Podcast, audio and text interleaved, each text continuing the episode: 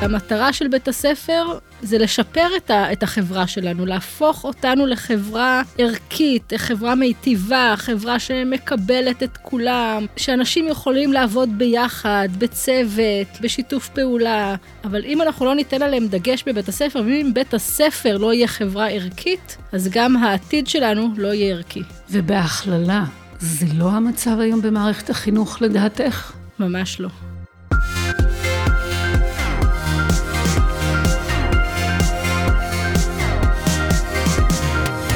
בשביל החוויה, שביט ליפשיץ, בפודקאסט על מסעות, אירועים וערכים. עורכת ומגישה, מיכל אבן. שלום שביט ליפשיץ. היי מיכל. היוזמת, המקימה והבעלים של בשביל החוויה, אירועים עם תוכן ומשמעות לחוויה בלתי נשכחת. אנחנו מדברות הפעם על מערכת החינוך בישראל, ומה צריכה להיות לדעתך תוכנית הלימודים שלה. אז קודם כל אני רוצה לשאול אותך, למה רצית לדבר על זה?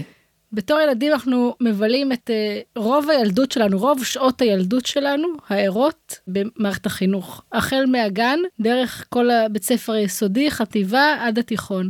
והבית ספר הוא מקום מאוד מאוד משמעותי בילדות שלנו, בהתפתחות שלנו, ב...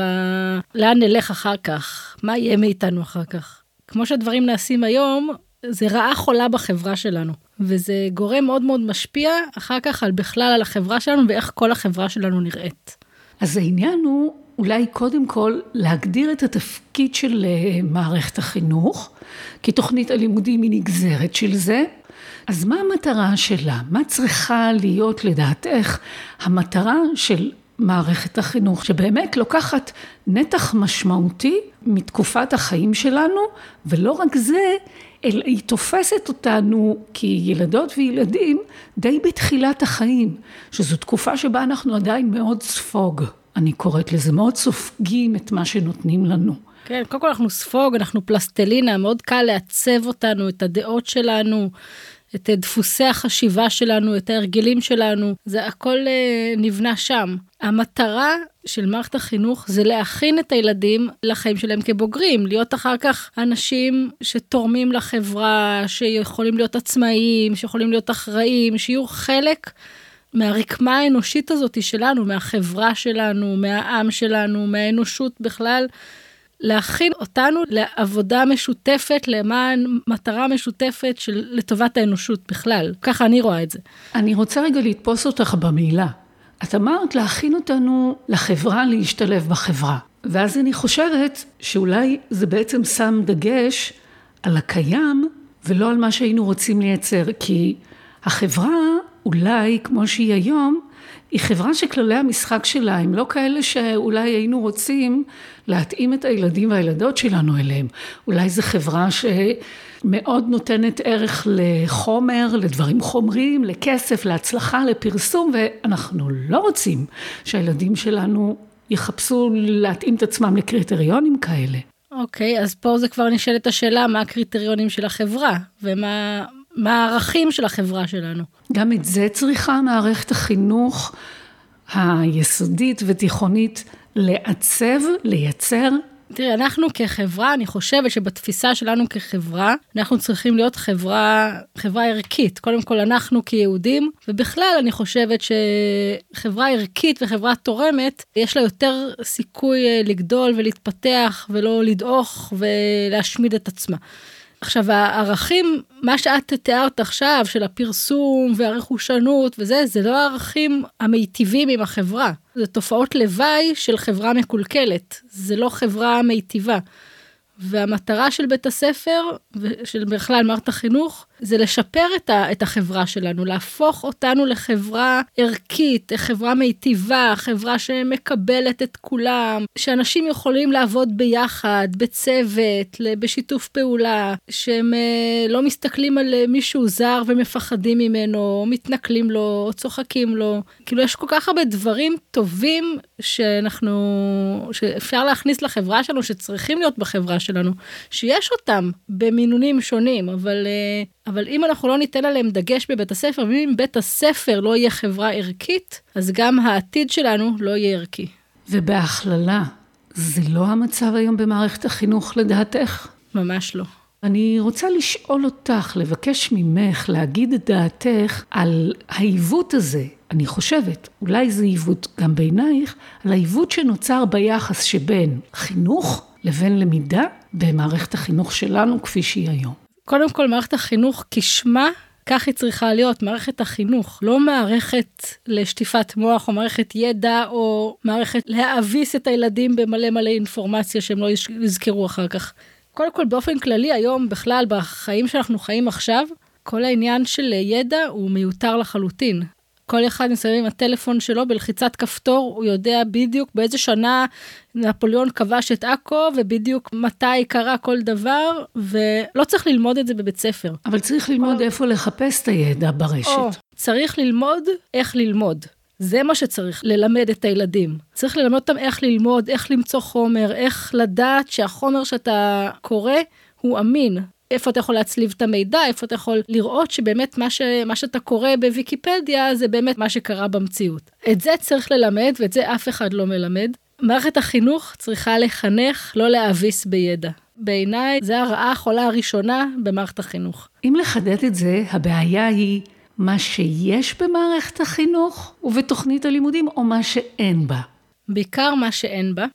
קודם כל, מה שיש תופס המון המון נפח, אז זה לא משאיר הרבה מקום לשום דבר אחר. זה לא שאני חושבת שתנ"ך זה לא חשוב ללמוד, וספרות זה לא חשוב, ומתמטיקה זה לא חשוב, אני חושבת שהכל חשוב, באמת, הכל חשוב, אבל לא איך שמעבירים את זה, ולא צריך לשנן את החומר הזה. לא צריך לזכור שום דבר בעל פה. זה מיותר לחלוטין, זה סתם תופס לנו נפח במוח זה לא רלוונטי שנזכור את כל התאריכים ואת כל הדברים, יותר רלוונטי שנבין תהליכים, שנבין מה קרה שם, שנבין למה השואה פרצה, מה קרה לפני. יותר חשוב שנבין איך אנחנו כאנושות הצלחנו להביא לזה שזה יקרה. זה מה שחשוב, שנבין את התהליך ושנבין איפה אנחנו יכולים למצוא על זה חומר, ולמצוא תמונות ולמצוא אינפורמציה, או לצרף חומרים שלנו למאגר העולמי הזה. יש לנו סבא וסבתא או דודים, או לא יודעת, מישהו מהמשפחה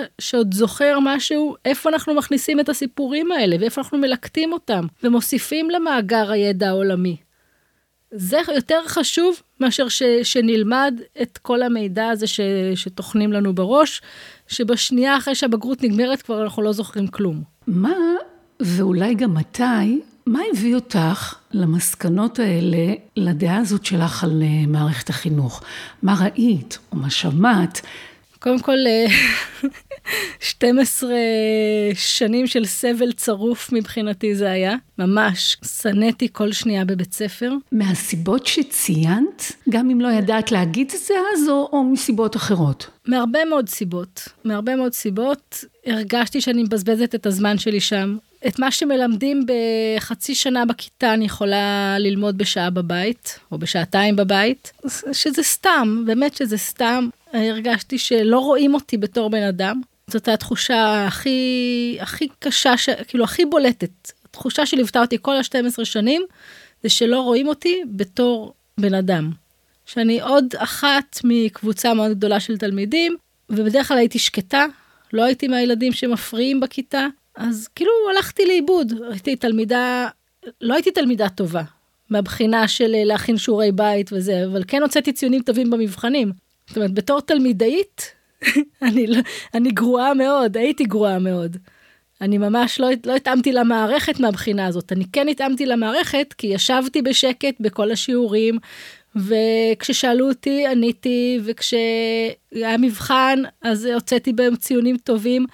לא בגלל שלמדתי בכיתה משהו, כי הספיק לי להיות חמש דקות בערנות בכיתה בשביל אחר כך אה, להקיא את החומר במבחן. אבל זה לא בגלל, לא בזכות המערכת. המערכת, כאילו מבחינתי זה היה שעמום אחד גדול. והיא פספסה אותך לגמרי. ממה שאת אומרת, ואני רוצה לשאול אותך, למה את מתכוונת? למה ילדה או ילד מתכוונים כשהם אומרים, המערכת לא, לא ראתה אותי? כשילד או ילדה מרגישים שלא רואים אותם, למה הם, מצ... מה הם מצפים, מה הם רוצים שיקרה ב...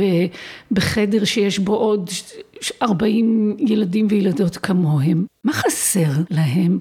קודם כל חסר מאוד האינטראקציה החברתית. כי אנחנו נכנסים לכיתה, כל אחד יושב ליד הכיסא שלו, אין גיבוש כיתתי. זה לא שהרגשתי שהילדים בכיתה הם חברים שלי. אם עשיתי מאמץ להתחבר בהפסקה, אז uh, יכולתי להגיד שיש לי איזה חברה או שתיים. בוא נגיד, אין לי אף קשרים שנשארו מאז. כאילו, אם אני פוגשת מישהו, אז יופי, אז נחמד לי לפגוש, אבל זה לא שנשארתי בחברות uh, הדוקה עם מישהו לא מהתיכון ולא מהיסודי.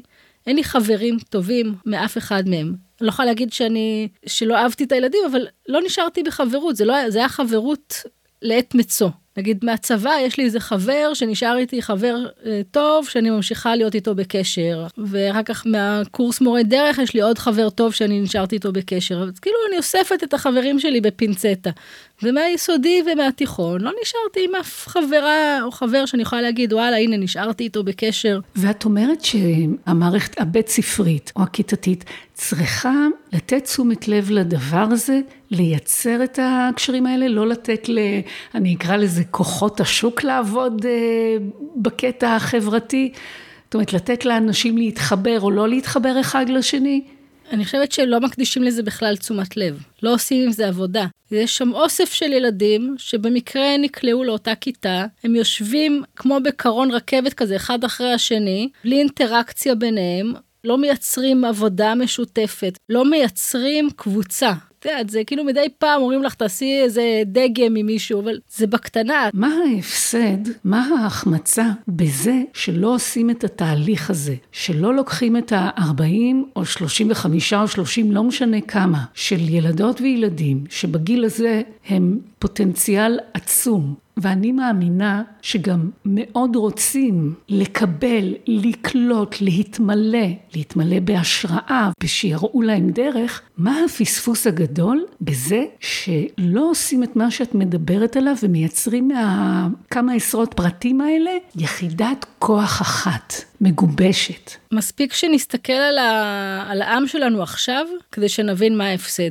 איך אנחנו מפולגים ושונאים ולא מקבלים דעה שונה משלנו. זה, זאת התוצאה של מערכת חינוך לקויה, שאנחנו לא מקבלים את האחר. וזה בדיוק בגלל שאנחנו לא לומדים לעבוד בשיתוף פעולה, בקבוצה. אנחנו לא לומדים את זה. אנחנו לא יודעים איך להקשיב למישהו שאומר דברים אחרים מאיתנו ולהתקדם הלאה. לעבוד ביחד בצוות למען מטרה משותפת, גם אם אנחנו לא מסכימים על כל הנושאים. אנחנו לא יודעים לעשות את זה. אנשים מחליפים מקומות עבודה כמו גרביים, בגלל שהם לא יודעים לעבוד בשיתוף פעולה עם הבוס, או עם הקולגה, או עם זה ששניים מעליהם, או שניים מתחתיהם, הם לא יודעים לעבוד בשיתוף פעולה, כי לא לימדו אותם אף פעם, אף פעם לא התנסו בזה. אז יש להם את הכישורים, הם יודעים מחשבים, או הם יודעים אה, כימיה, פיזיקה, אבל הם לא יודעים לעבוד בצוות. אם ככה הרגשת, זאת הדעה שלך על אה, מערכת החינוך, אז איך הרגשת כשהגיע הזמן לשלוח את הילדות והילד שלך למערכת הזאת? זה היה קשה. לשלוח לכיתה א', שאני יודעת, וזה אפילו עוד היה לאותו בית ספר שאני למדתי בו. זה היה תחושה מאוד קשה. אפילו לראות שם מורים שלימדו אותי. מדהים, זה, והם זה... עוד היו שם? כן, יש עוד מורים שמלמדים. ולדעת שאני שולחת למקום שאני שנאתי להיות בו, זו תחושה מאוד קשה. ביום הראשון הבן שלי, הבכור, הולך לכיתה א', חוזר עם איזה דף צביעה, שיעורי בית. אומר לי, אמא, אני חייב לעשות את זה? מה אני אומרת לו? אמרתי לו, אם אתה רוצה, תעשה. הוא לא עשה. 12 שנה הוא לא עשה שיעורי בית. בסדר. ואני יכולה להגיד לך שכשאני הייתי בי"ב, אמא שלי פעם שאלה אותי אם הכנתי שיעורי בית. אני אומרת לה, אמא, עכשיו באים 12 שנה לא שאלת אותי אם הכנתי שיעורי בית עכשיו בי"ב את שואלת אותי. פתאום היא נזכרה שהיא צריכה לשאול אותי לא יודעת מאיפה זה בא. זה היה נורא מצחיק עד היום אני זוכרת את זה ואני יכולה להגיד לך שאני אף פעם לא, לא הכנתי שיעורי בית או כמעט אף פעם לא הכנתי שיעורי בית הייתי מקריאה תשובות ממחברת ריקה. וואו באמת יש ילדים שעושים את זה. כן יש אני שיעורים בספרות אה, אני זוכרת שהקראתי תשובות ממחברת ריקה. וואו כישרון. זה סתם מסקרן אותי, המורה לא קלטה שאת לא קוראת מילים שכתובות על הדף? לא נראה לי שהיא קלטה. וואו, את טובה, כנראה בזה היא לא שמה לב. ובאיזשהו שלב כן חיפשת אה, חלופות עבור הילדים שלך. זה את שחיפשת או זה הם שרצו? איך זה התחיל? כשהבת השנייה שלי, שעכשיו היא מסיימת י"ב, כשהיא הייתה בכיתה ב', הייתי בבית ספר שדה בשדה בוקר, והיה שם פלייר של התיכון. ואני הבאתי את הפלייר הזה, נתתי לה את הפלייר הזה ביד, אמרתי לה, קחי, זה בשבילך. כשתהיי בכיתה ט', את תיסעי לשם. זה תפור עליה, כי ידעתי שהיא אוהבת uh, טבע, ושהיא אוהבת לטייל, ושהיא ככה מין uh, רוח uh, חופשייה כזאת. שמעתי על התיכון הזה כבר, שמעתי כמה הוא, הוא טוב וכמה החבר'ה בו טובים, והיה לי ברור שזה תפור עליה. ועכשיו קראה על זה באינטרנט, ודיברה עם אנשים שהיו שם, והלכה ליום פתוח. היא ו... ובן הזוג שלי, הם נסעו ליום הפתוח שם, שניהם חזרו ככה עם עיניים uh, מוארות. את זוכרת אבל איך היא הגיבה בפעם הראשונה, כשהיא הייתה עוד קטנטנה בכיתה ב'? הסתכלה על זה, קראה, אמרה וואי, מגניב. וזהו, כאילו, זה היה ברור שלשם היא תלך. איך היא הרגישה, או מתי, מתי זיהי, זיהית, אם בכלל, שגם להם לא טוב שם, לבנות שלך, לבן שלך? די מהר. הם, הם היו קבועים, פשוט היו קבועים בבית ספר. מספר שלוש שלי, עד כיתה א', הייתה קמה בבוקר בשיר. הייתה, איך שהייתה פוקחת את העיניים, מתחילה לשיר. איך שהתחיל בית ספר, היא הפסיקה לשיר. היא פשוט נחבטה.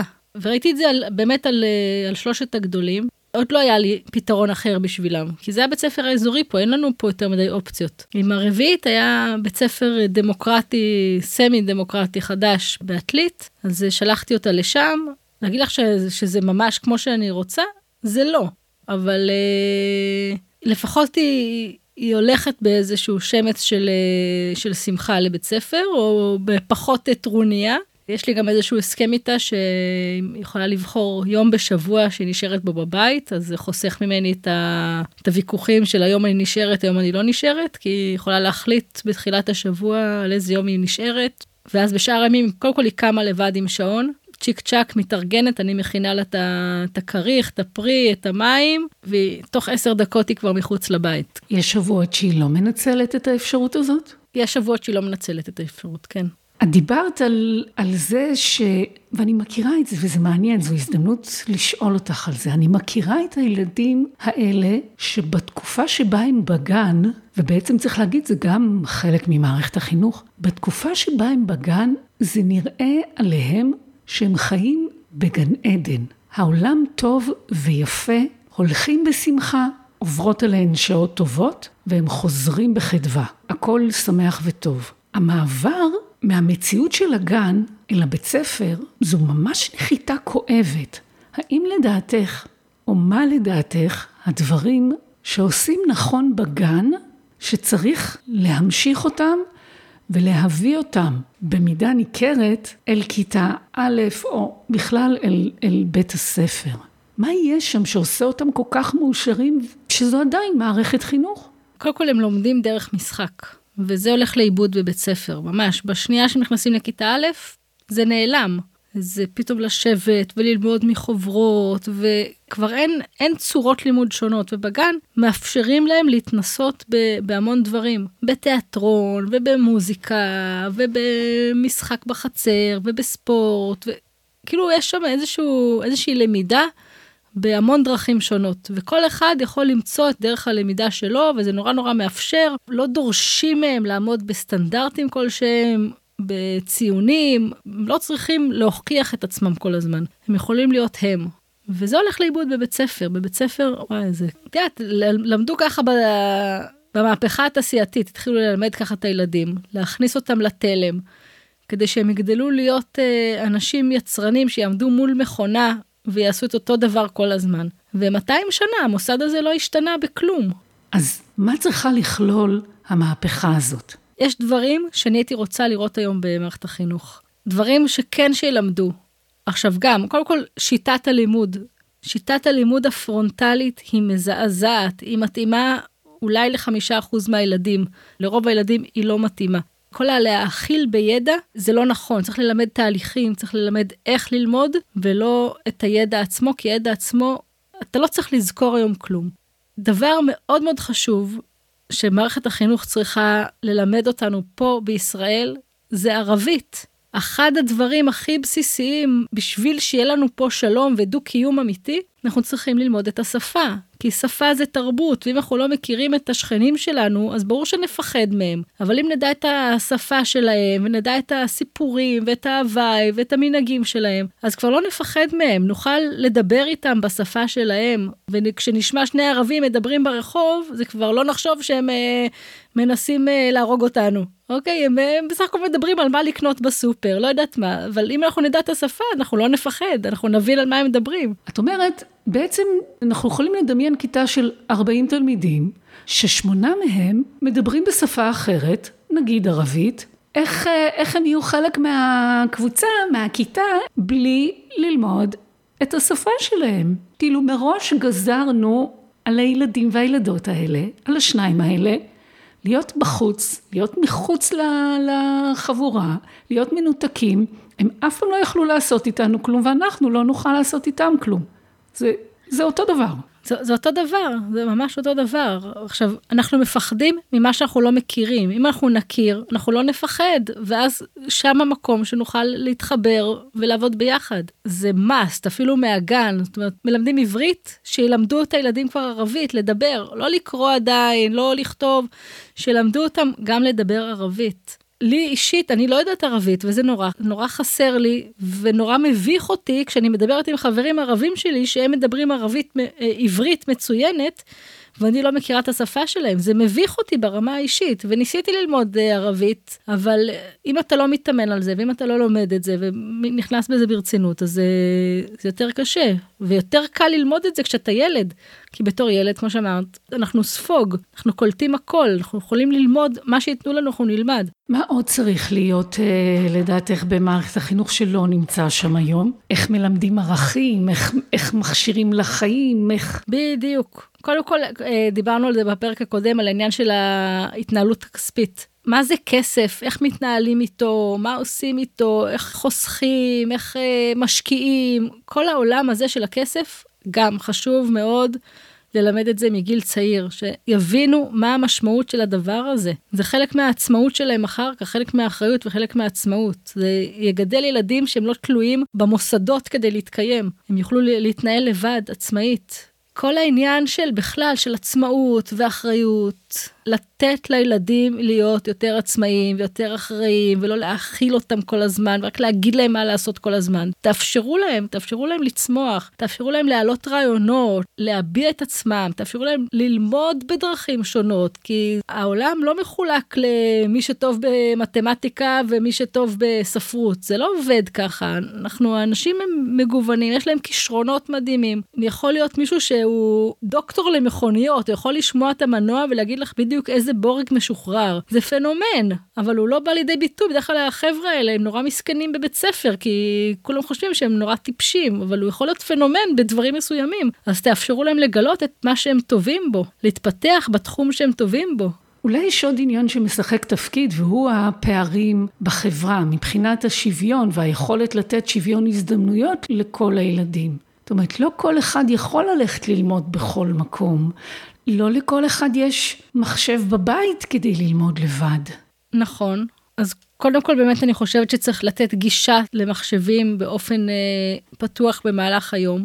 כל הנושא הזה בכלל של ללמוד לפי כיתות וזה, אני חושבת שזה צריך לעבוד לפי פרויקטים, לתת להם ליזום, לעשות.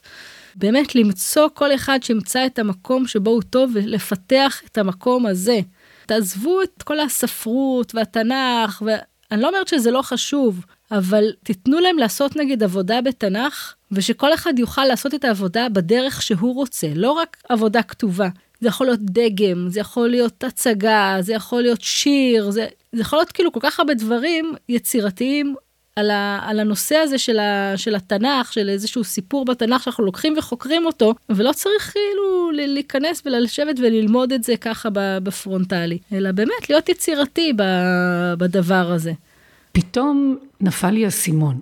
כשיש תוכנית לימודים אחת וספר אחד שלומדים ממנו, ולא למשל אה, כל מה שנכתב פרוס לפנינו, ולא כל הרשת, כן, האינטרנט לפנינו, אז לא רק שלומדים רק נרטיב אחד, גם לא לומדים את החשיבות של לשאול שאלות על הנרטיבים השונים. בכלל לא פוגשים אותם ואז כל הנושא הזה של חשיבה עצמית וחשיבה ביקורתית, או מחשבה חדשה, או לקחת את כל מה שיש לפניי ולהחליט מה מזה אני הגעתי למסקנה שנכון לקבל ומה נכון לדחות, זה עולם שלם שלא קיים בכל אותן שנים בבית הספר. נכון, זה מלמד ראייה מאוד מאוד צרה. זה כאילו שם לך זרקור על משהו אחד ספציפי, וכל שאר הידע הוא באפלה.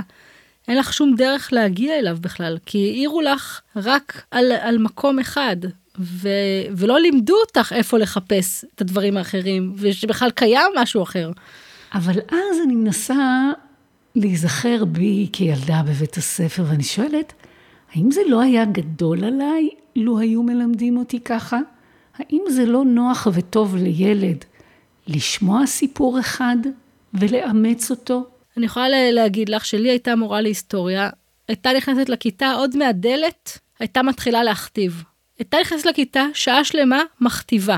עכשיו, אני, אה, בזמן שכל הכיתה הייתה במשפט השלישי, אני הייתי במילה השלישית, כי אני כותבת מאוד לאט. אז בערך אז אני הייתי מאבדת אותם, והייתי, כאילו, כל המחברת שלי הייתה התחלות של משפטים וזהו. אני הייתי יושבת שעה שלמה ובוהה, ומבחינתי היסטוריה זה היה הסיוט של החיים שלי. זה היה המקצוע הכי משעמם שיש. עכשיו, מה אני עושה היום? אני מלמדת היסטוריה, כאילו, בשיעור, בהדרכות שלי, בטיולים, אני מלמדת היסטוריה, אני מלמדת במצדה, זה מלא היסטוריה, וכל הגיבורות שאני מדברת עליהן, והדמויות מופת בכלל, זה הכל היסטוריה, והדמויות התנ"כיות זה תנ"ך והיסטוריה, זה ביחד. זה סימן שמתישהו גם uh, למדת את זה. לא בבית הספר, אבל... לא בבית הספר, לא למדתי את זה בבית הספר. אני מבית הספר לא זוכרת כלום. הוצאתי 70 במבחנים שלי בהיסטוריה, וזה כאילו גירדתי את העובר, כזה 70, זה מה שיש לי, 70. אז איך הצלחת לחזור, אחרי חוויה כל כך לא טובה, איך הצלחת לחזור לזה לבד? זה התחיל מהמסע גיבורות. וכשהמצאתי את הקונספט של המסע גיבורות, ושם הייתי צריכה לדבר על הגיבורות, והתחלתי לקרוא על הגיבורות, מבחינתי זה לא היה היסטוריה, זה היה גיבורות, זה היה דמויות, דמויות חיות, שכאילו, שחיו ואיך הן עבדו, ואיך הן חשבו, ואיך הן... זה, זה, זה היה סיפור, זה לא היה היסטוריה, זה היה סיפור, ואני באתי לספר סיפור, והיסטוריה זה סיפורים, ו- וזה ההבדל, וזה הופך את ההיסטוריה למשהו חי, עשיר, צבעוני, כיפי, מסקרן, מלהיב, ואז את תרצי לשמוע עוד, ואת תחפשי את העוד הזה. ואולי בעצם ילדים לא יפחדו ממורכבות אם הם ידעו שהם לא חייבים להוכיח אחר כך שהם זוכרים אותה, נבחנים עליה, אלא די בזה שהם נחשפו אליה, נחשפו לצורת החשיבה, ולהיות רגוע להגיד לעצמו, מה שייקלט ייקלט, מה שיסתנן החוצה ולא קלטתי, לא קלטתי. כשאני מתכוננת להדרכה, ואני קוראת את, ה... את הסיפורים, אז אני קוראת את זה ככה כמה פעמים, ובסוף בהדרכה אני אומרת 80 מהדברים. ואני אומרת, אם זה מה שאמרתי, כנראה שזה מה שהיה חשוב. וזה זה, זה מה שעניין את, ה, את המוח שלי, ואז כנראה שזה מה שחשוב. תוך כדי חשבתי שיש את כל המבחני מיצב האלה של הבית ספר, ובמקום לעשות את המבחני מיצב ולראות מה המצב של הילדים בציונים במקצועות מסוימים, תסתכלו על הבית ספר, על הבוגרים של הבית ספר, תסתכלו על התוצאות, תסתכלו כמה מהם הלכו ל- להיות קצינים, כמה מהם הלכו לקרבי, כמה בכלל התגייסו, כמה לא התגייסו, כמה הלכו לש- לשנת שירות לפני הגיוס, כמה הלכו לשירות לאומי. ואחר כך, כמה מהם נהיו יזמים, כמה מהם מצליחים בחיים, כמה מהם נתמכי סעד. את יודעת, אפשר, אפשר לראות את זה מכל מיני uh, צורות, מכל מיני בחינות. את ההצלחה של הבית ספר. בית ספר מצליח זה בית ספר שהבוגרים שלו הם תורמים לחברה. דיברנו על הרבה בעיות, ובואי נספר קצת על החלופה שאת מצאת, עולם שמתנהל אחרת. אי שם בשדה בוקר, זה אי שם בשבילנו, יש אנשים שזה הבית שלהם וזה הכי קרוב. והיית צריכה גם לחכות בסבלנות עד שתוכלי לשלוח לשם את הילדים שלך בין הזמן שגילית את המקום הזה ועד שזה היה רלוונטי. מה זה המקום הזה? זה התיכון לחינוך סביבתי. קודם כל נורא מרגש אותי לדבר עליו. כי אה, הבת שלי מסיימת השבוע אה, ארבע שנים שם, והיא עצובה שזה נגמר. כשאני אני חיכיתי בכיליון עיניים כבר שי"ב ייגמר, והיא עצובה שזה נגמר, כאילו זה פשוט מדהים הדבר הזה. יש לי עכשיו שתי בנות שם, אחת שמסיימת י"ב ואחת שמסיימת ט', והן שתיהן שמחות ללכת לשם, הן כאילו לומדות שם, הן מאושרות. קודם כל יש שם איזושהי חברה של ילדים שהם אה, עם אותם תחומי עניין בגדול, אוקיי? הם כולם אוהבים לטייל, כולם חשוב להם האקולוגיה, זה בית ספר לחינוך סביבתי, אז מלמדים אותם על הסביבה. הרבה מאוד מהלימודים מתנהלים בחוץ, בסיורים בחוץ, בטיולים. יש להם, לילדים שם יש המון חופש תנועה והמון עצמאות. עם העצמאות מגיעה גם אחריות, זאת אומרת, אם הם, אם הם לא מגלים אחריות, הם, הם, מש, הם משלמים על זה. ויש להם מנגנוני אכיפה. מישהו הלך לאנשהו כשהוא לא היה צריך, אז הוא יושעה, הוא יצטרך לחזור עם ההורים שלו. יש כל מיני מנגנוני אכיפה שמאוד מאוד מלחיצים את הילדים. הילדה שלי פעם אה, עשתה איזה משהו ואמרו לה ש...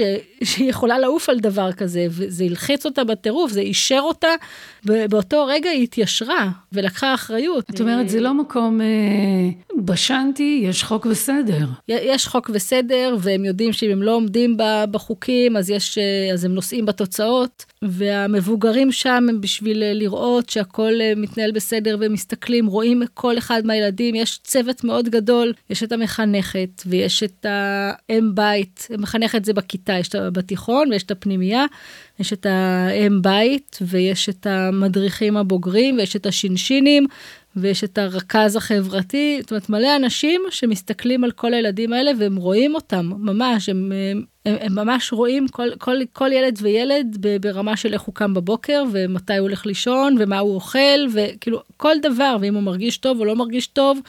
וזה מדהים, מדהים, מדהים. עכשיו, מה שהכי מדהים זה האחריות שהילדים האלה מקבלים. כל הטקסים בבית ספר, החל מהטקס של אה, תחילת שנה, שיש להם מסורת של טקס זריחה, שכל המשפחות עולות לאיזה הר בשלוש בלילה, עולים לאיזה הר, ושם אה, שכבת י"ב עושה טקס זריחה עם אה, כתובות אש, ועם ריקודים, ותלבושות, ואיזה משהו פסיכי כזה באמצע הלילה, שהם עמדו על זה בחופש הגדול, והתכוננו לזה. ואת רואה אלף איש עולים להר הזה בשלוש בלילה, זה, זה מחזה מרהיב, וזה הכל הם, אף אחד לא בא ואומר להם, מביים אותם, או עושה להם את הכוריאוגרפיה, זה הכל הם. הם אחראים על הדבר הזה. אותו דבר לגבי טקס אה, חגי תשרי, וטקס... טקס אה, חנוכה. וגולת הכותרת זו הדלוידה, בפורים. וגולת הכותרת זה הדלוידה שהם עובדים עליה חודשים.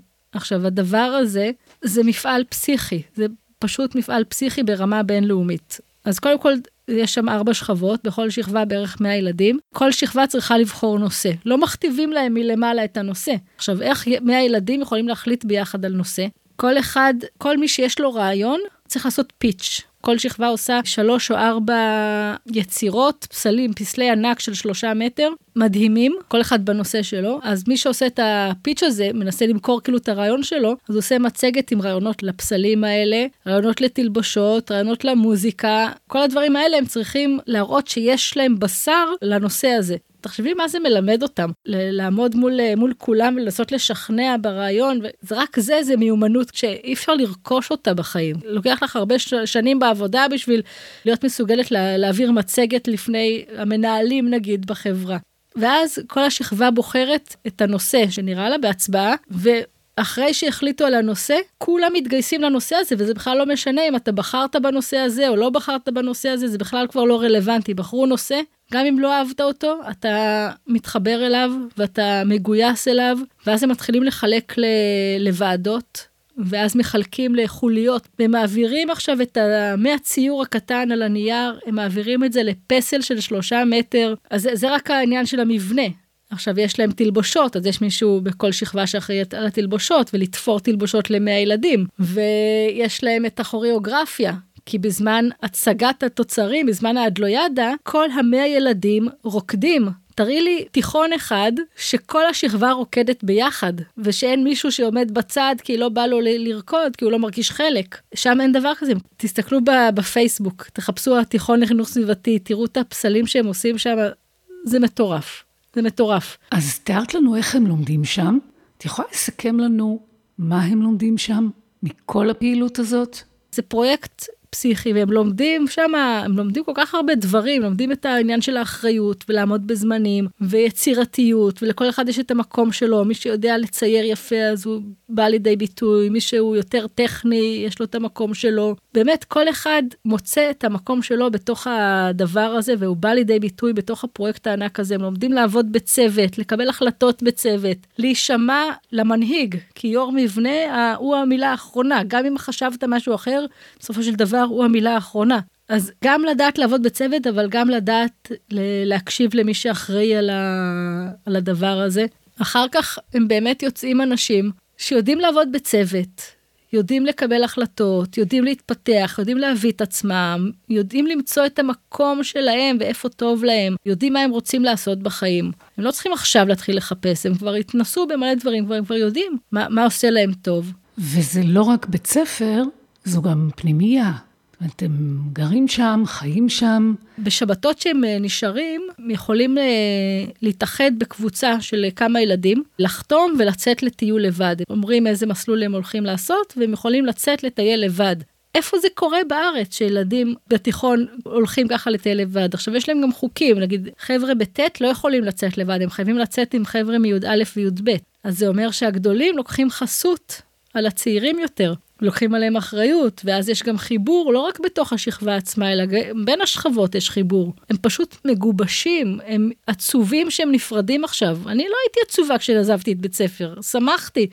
ולא לא הסתכלתי אחורה, ולא לא נשארתי בקשר, כאילו, בקשר קרוב. את יודעת, אני היום, אני גרה באזור שלי, במושב שגדלתי בו, אז אני נתקלת באנשים שלמדו איתי. אבל זה לא שאני באיזה קשר קרוב אליהם, ושם הם, הם חברים לכל החיים. איך מקום כזה נראה ביומיום, השוטף, השוטף הלימודי, מה שדיברנו קודם אולי, היחס שבין כמה מלמדים ידע, כמה עושים דברים אחרים, כמה יש שם פיזיקה, ביולוגיה, היסטוריה, ספרות.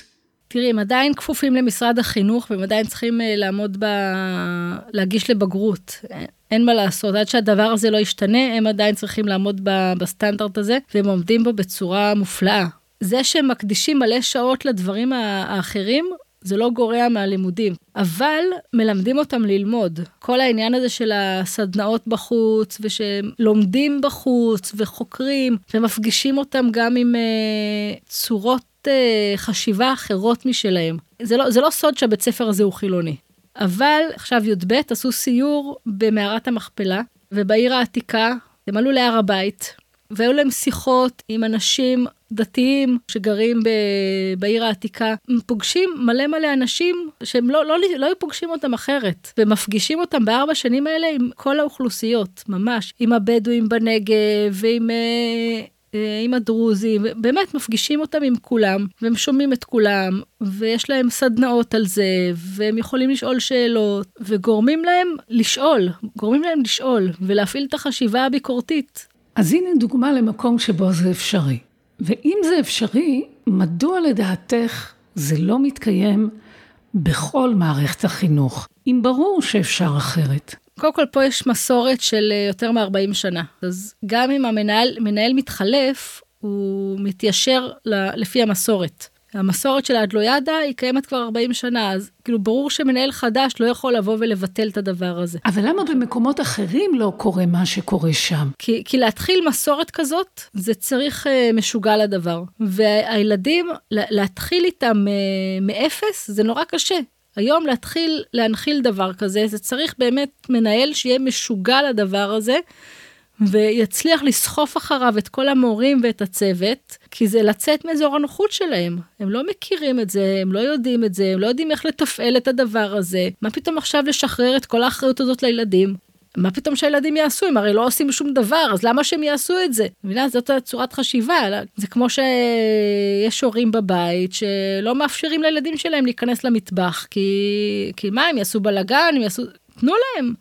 אז אותו דבר גם פה, זה מין צורת חשיבה מקובעת שאומרת, לא, אנחנו, מה אנחנו צריכים את הכאב ראש הזה? יותר קל ללמד את זה כמו שאנחנו רגילים. מה עכשיו להתחיל לעשות שינויים? אז אם אנחנו רוצות לסיום, להעלות שאלה שמסתכלת על העתיד, מה בעצם את אומרת? שאין סיכוי שמשהו ישתנה? שמערכת החינוך תשנה גישה ת, תחליף את השיטה? אני חושבת שיכול להיות שינוי, אבל הוא מאוד מאוד קשה. אני מכירה כמה אנשים שנכנסו למערכת כדי לעשות שינוי, הם מוצאים את עצמם אה, שהמערכת מדכאת אותם. הבת שלי, מספר שלוש, בכלל לא היה ברור שהיא תלך לשדה בוקר. זה בכלל ממש, כאילו אם מספר שתיים ידעתי שהיא תלך לשדה בוקר, מספר שלוש זה בכלל לא היה ברור, אבל אחרי שהיא הייתה שנתיים בבית ספר אחר, והיה לה מחנך מדהים, מדהים, מדהים, הוא בא עם חזון ועם מלא רעיונות, והוא פתח uh, כיתה מיוחדת, כיתת מנהיגות, והוא רצה לעשות uh, יותר טיולים ויותר פרויקטים, ולעשות באמת, כאילו לעשות את השינוי הזה מאוד דומה למה שקורה בשדה בוקר, אבל כל הזמן תקעו לו מקלות בגלגלים, ולא אפשרו לו. פשוט הגבילו את התנועה שלו, את חופש העשייה שלו. הוא עדיין הצליח לעשות יותר דברים מאשר אם הוא לא היה בא עם החזון הזה. אבל זה לא זה, זה לא ההבטחה הזאת שהוא רצה לעשות, זה לא מה שהיה לו בראש. אחרי שנה כזאת בכיתה הזאת, הבת שלי הבינה שזה לא, לא באמת החבר'ה שהיא הייתה רוצה לבלות איתם את העוד חמש שנים הלאה. ובמקביל היא ראתה את אחותה, כמה אחותה מבסוטה ומאושרת, ואיזה חבר'ה טובים אצלה יש. ואז היא התחילה לחשוב, אולי בעצם גם לנסוע לשם, וגם נסעה לשם ליום פתוח וראתה. וגם לא היה ברור בכלל שהיא מתקבלת, כי גם הקבלה שלה זה לא היה משהו שהיה מובן מאליו, כמו אצל אחותה, שזה היה ברור. פה היה, היה קשיים להתקבל, הייתה צריכה להוכיח את עצמה קצת, להוכיח שהיא באמת רוצה, כי זה לא היה כל כך ברור. והיא אמרה, כן, אני, אני אלך לזה, ולא חשוב לי מה, מה אחרים חושבים. אני יודעת שאני, שזה מתאים לי, ושזה מה שאני רוצה, וזה מה שהיא אמרה להם. והיא התקבלה, באמת, כאילו, היא עשתה, אני כבר, באמת, הייתי, הייתי מאוד סקפטית שהיא תתקבל, והיא התקבלה בזכות זה שהיא, שהייתה שלמה עם ההחלטה שלה. עצה להורים אחרים שאין להם אפשרות להוציא את הילדים מהמערכת הרגילה. אפשר לעשות משהו בבית, במעט זמן שיש היום להורים להיות עם הילדים שלהם. בשביל זה הקמתי את uh, מועדון שנת המצוות, בדיוק בשביל הדבר הזה של לעזור למשפחות להכניס תוכן במהלך שנת המצוות ואחריה, ואני תמיד אומרת שאין אה, פג תוקף לשנת המצוות, זה רק אנחנו מתחילים את העניין של החיפוש העצמי שלנו בסביבות גיל 11-12, אבל זה אף פעם לא נגמר, וערכים לא מדברים, ערכים פועלים לפיהם, וזה מה שאנחנו עושים במועדון שנת המצוות, אנחנו פועלים לפי הערכים והופכים את כל החיים שלנו למשמעותיים וכיפיים וחווייתיים. ומכניסים את הערכים האלה שמערכת החינוך נכשלת בלהעביר אותם, אנחנו מעבירים אותם בבית, כי אם אנחנו לא נעביר אותם בבית, אז בכלל, כאילו, אין, אין סיכוי לחברה שלנו. אז את לא משאירה אותנו בלי פתרון, ויש חלופה, ואני אפילו זוכרת שאמרתי לך באחד הפרקים שבעיניי מה שאת עושה, זה בפני עצמו מפעל חינוכי של אה, ממש. אז אה, תודה רבה על השיחה הזאת ועל כל המחשבות שאני מאמינה שעוד נמשיך ונחשוב אחרי אה, שהפרק יסתיים. שביט ליפשיץ, היוזמת, המקימה והבעלים של בשביל החוויה, אירועים עם תוכן ומשמעות לחוויה בלתי נשכחת. תודה רבה. תודה, מיכל.